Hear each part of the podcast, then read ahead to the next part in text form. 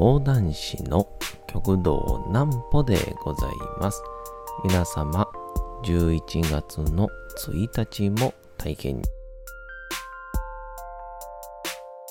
準備をされる方、もう寝るよという方、そんな方々の寝るをともに寝落ちをしていただこうという講談師、極道南歩の南歩ちゃんのおやすみラジオ。このラジオは毎週月曜日から金曜日の21時から音声アプリサウンドクラウド、Spotify、Amazon Music、Podcast にて配信をされております。皆様からのお便りもお待ちしております。お便りは極道南歩公式ホームページのおやすみラジオ特設ページから送ることができます。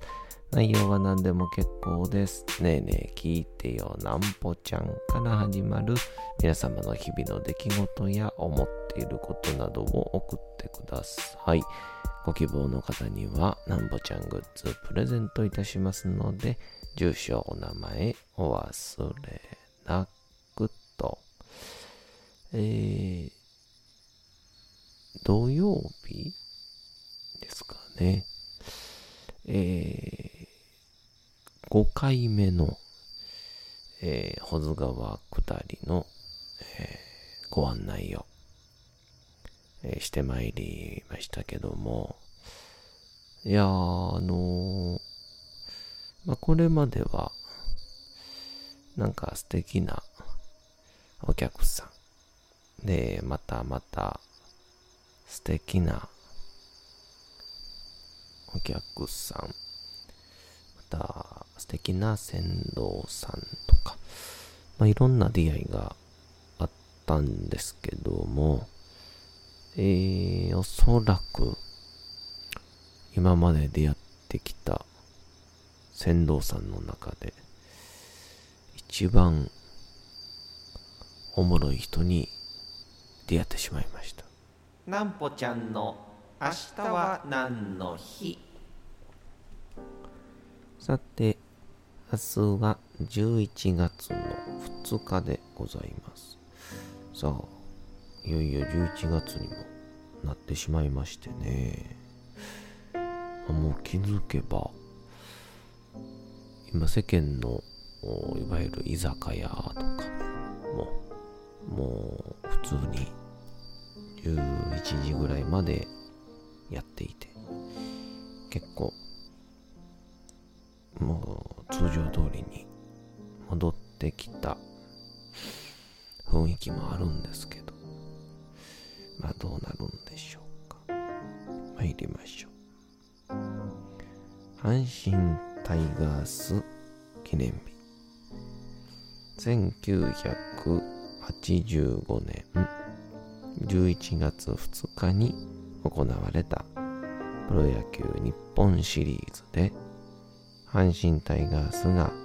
西武ライオンズを破り日本一となりました。この勝利は阪神タイガースにとってセパ2リーグ化後初となる球団日本一だったこともあり阪神タイガース講演会などが記念日に制定をしております。この年、岡田昭夫、掛布正幸、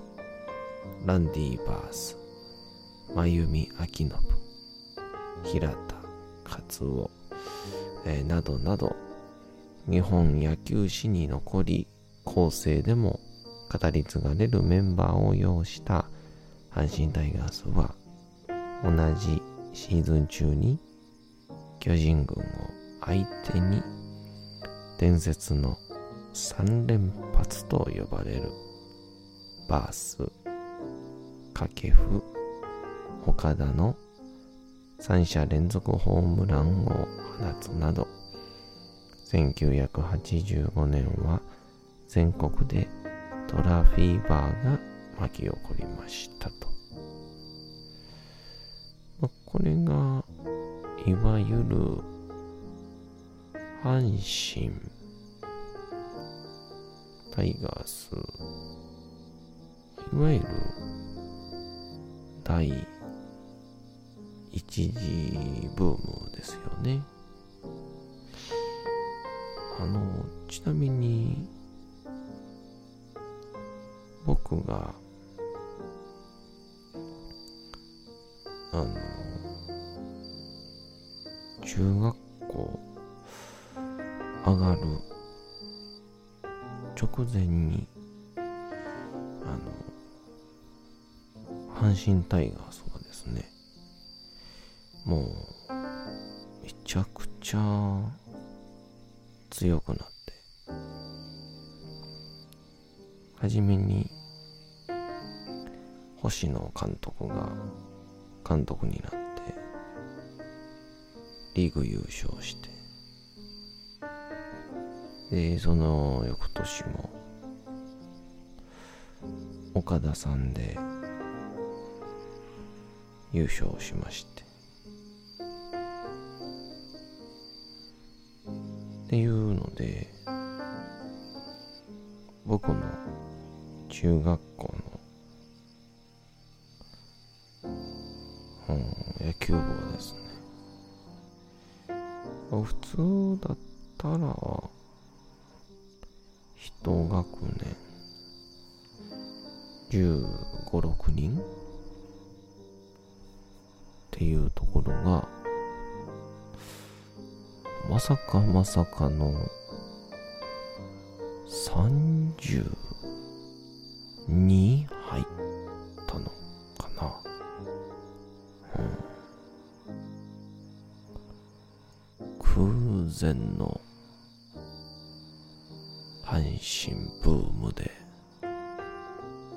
ございまして。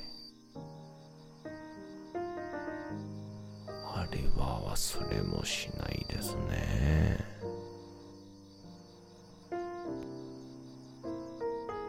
まあそっからおいおいと強い時期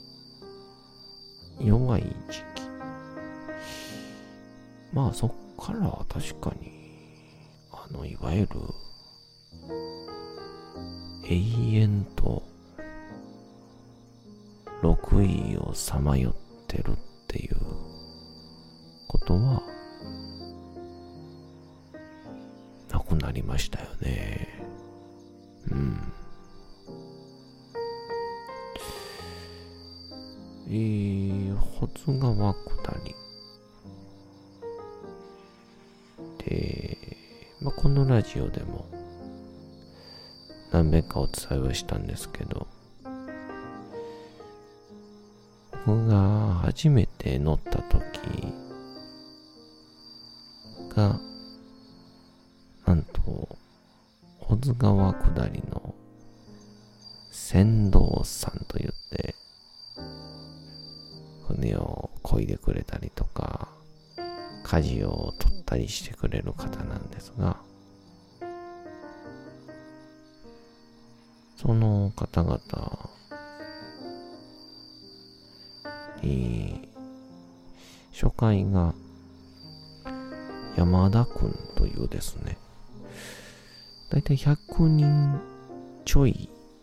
いる船頭さんの中で、最年少の山田くんと初回にご一緒しまして。で2回目になんと最年長の小西さんという人とお会いしまして。でこれで最年少生が。一生ですね。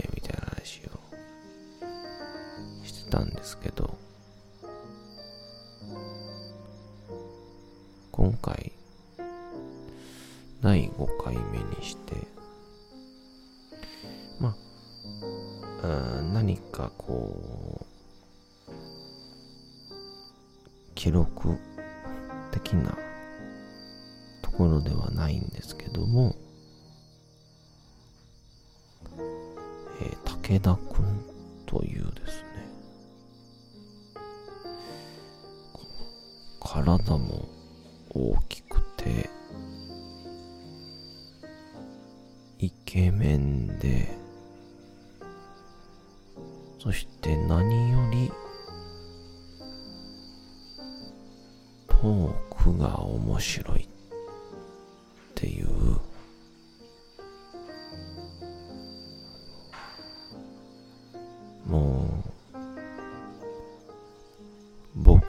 いらんやんっ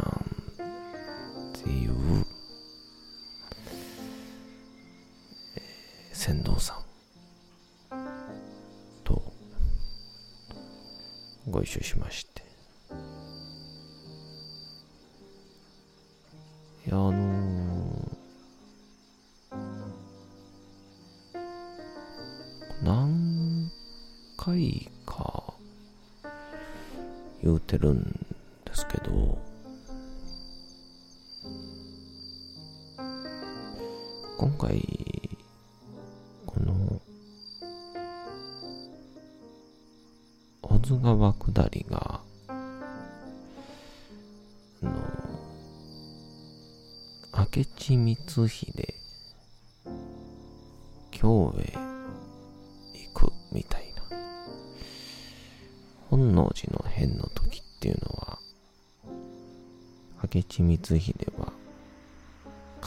山城っていう、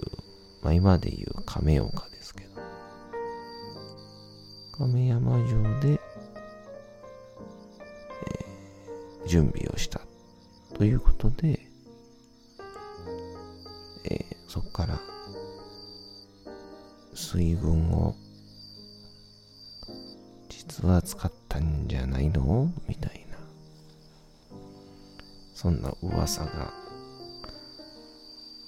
うっすらあるのでまあそれにふんわり乗っかりながら解説をするんですけどまあでもお客さんの中で明智光秀。楽しみに。来たのよね。っていう人。ほぼゼロなんですよね。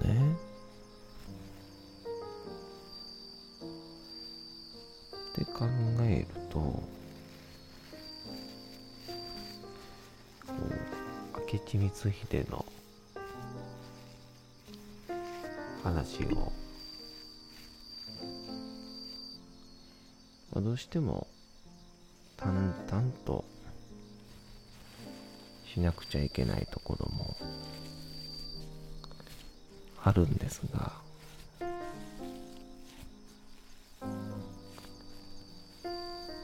まあお客さんは実に。あれ？思ってたんとちゃうぞ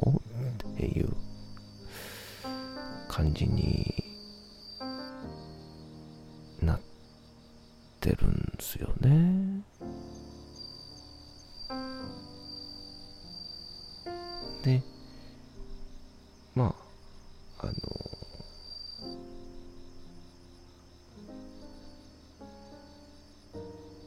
そこから、まあいい具合に、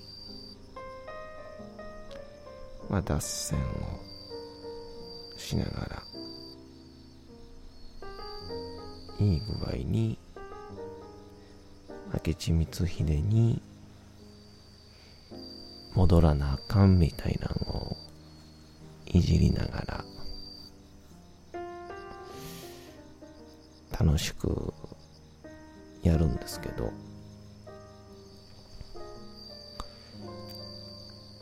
今回あの、船頭さんに、武田さんというですね、先ほど言いましたような人物が乗ってまして、で、日頃から船頭さんっていうのは、マイクもなしに、地声で、こう、僕らに、お客さんに、いろんな話をしてくださるんですよね。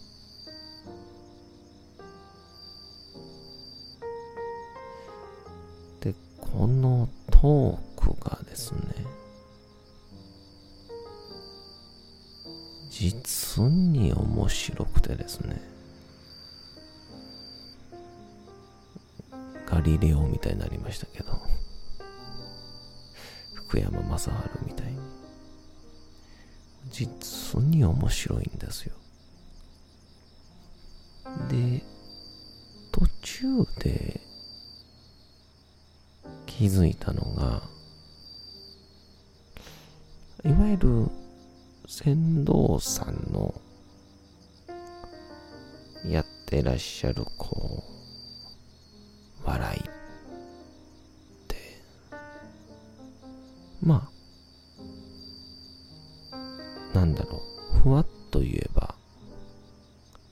ベタ。で船頭さんが言うからこその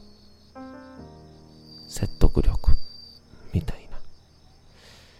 な。そういうのを含めてきっと僕たち芸人側が提供をする笑いのタイプ。質とこれにえ優劣はなくて、まあ、違うジャンルのものっていう。なので、船頭さんのジョーク面白さと、えー、僕たちが展開しようとするものっていうのは、意外と時計合わなかったりするんですよね。ってので、まあ、武田さんが見事に、えー、皆さんを楽しませてくださってたので、驚くほど、の喋る内容？受けないっていう、えー、ただただ私の力不足なんですけど。まあでもそこから私南歩太陽が早かったですね。まあ、あの、ガイドを辞めて、武田君に、ただただちょっかいをかけるっていうだけの えー、うるさい関西人いうポジションをね、築き上げまして、まあ、これからあともう5回、ちょっと寒くなりながらもあるんですが、できれば、あと5回ずっと、武田さんと乗りたいです。皆さんありがとうございました。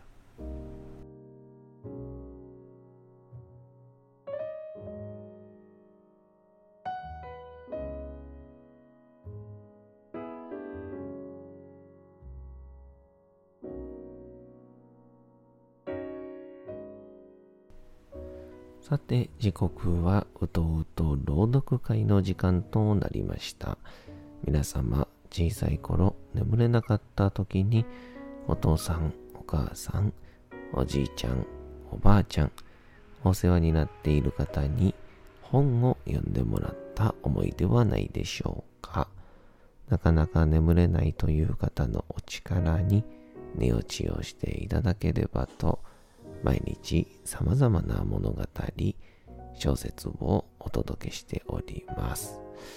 さて、本日もお読みしますのは、チャップリン自伝若き日々でございます。さあ、そんなわけでございまして、いよいよもう300回も近づいてきて、チャップリンをまあ、言ったら100回連続で読むみたいな。これ、まあ、301回目からは何か変えた方がいいんでしょうね。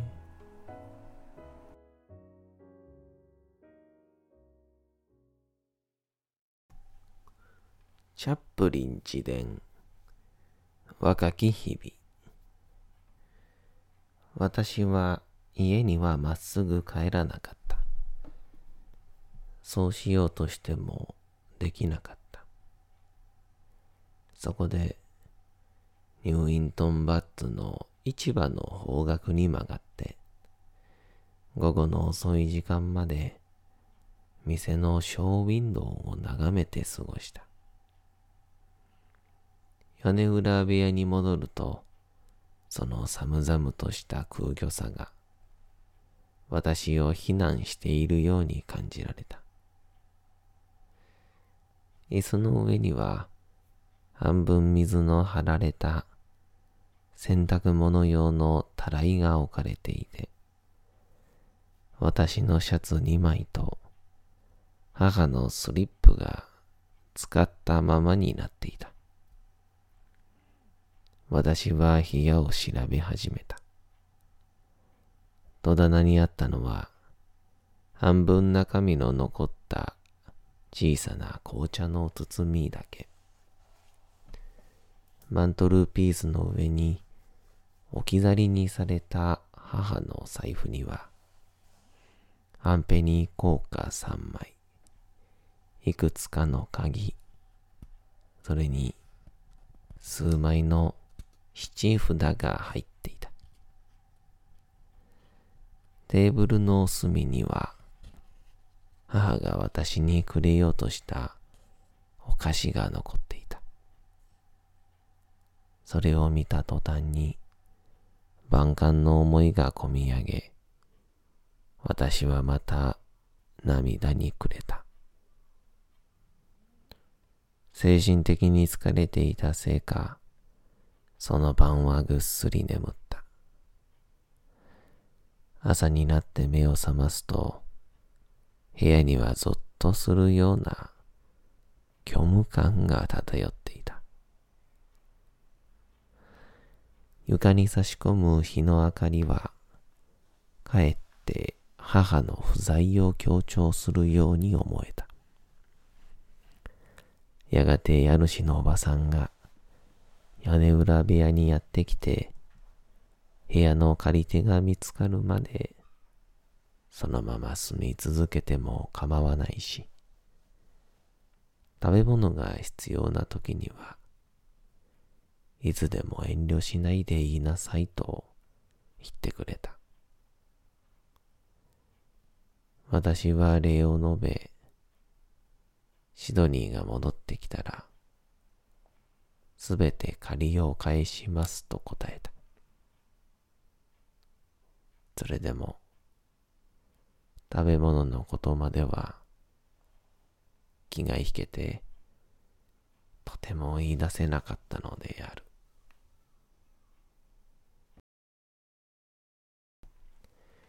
さて、本日もお送りしてきました、なんぽちゃんのおやすみラジオ。というわけでございまして、11月の1日も体験にお疲れ様でございました。明日も皆さん、街のどこかでともどもに頑張って夜にまたお会いをいたしましょう。なんぼちゃんのおやすみラジオでございました。それではおやすみなさい。すやすやすやーん。